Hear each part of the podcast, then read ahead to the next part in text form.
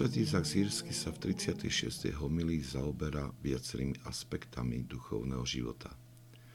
Začína pripomenutím asketického života a tým nepriamo nadväzuje na záver predchádzajúcej homílie.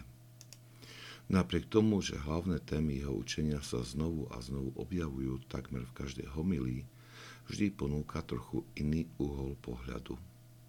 Vedie nás tak k pochopeniu komplexnosti duchovného života, kde i ten najmenší detail má svoju krásu, hodnotu i dôležitosť. Hovorí: asketické úsilie je matkou posvetenia.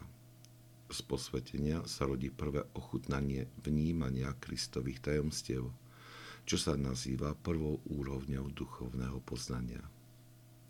Ale nech žiaden človek nepodľahne klamu a fantázii, pretože znečistená duša nestúpa k čistému kráľovstvu ani obrazným, ani skutočným zmyslom, a ani taká duša nie je spojená so svätými duchmi, anielmi. Vydrhni krásu svojej čistoty so slzami, pôstom a tichom samoty.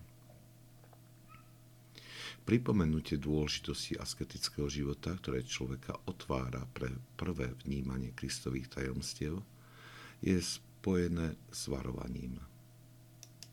Často sa stáva, že človek chce siahnuť po tomto ovoci i hneď, bez akéhokoľvek asketickej námahy, bez podstúpenia procesu očisťovania duše a mysle.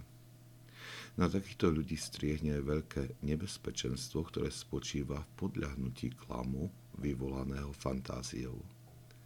Svätý Izak Silsky na jednom mieste hovorí, že takáto ubohá duša je uchovaná pre prichádzajúci veľký súd, a na inom mieste zas, že takéto počínanie privoláva Boží hnev. Túžba po vyšších duchovných úrovniach je dobrá a má miesto v duchovnom živote. Musíme si však neustále pripomínať, že je to dar od Boha, ktorý si nemôžeme vynútiť, ale ktorý prichádza k dušiam, ktorí sa usilujú o krásu svojej čistoty vydrhnutím, slzami, pôstom a tichom samoty.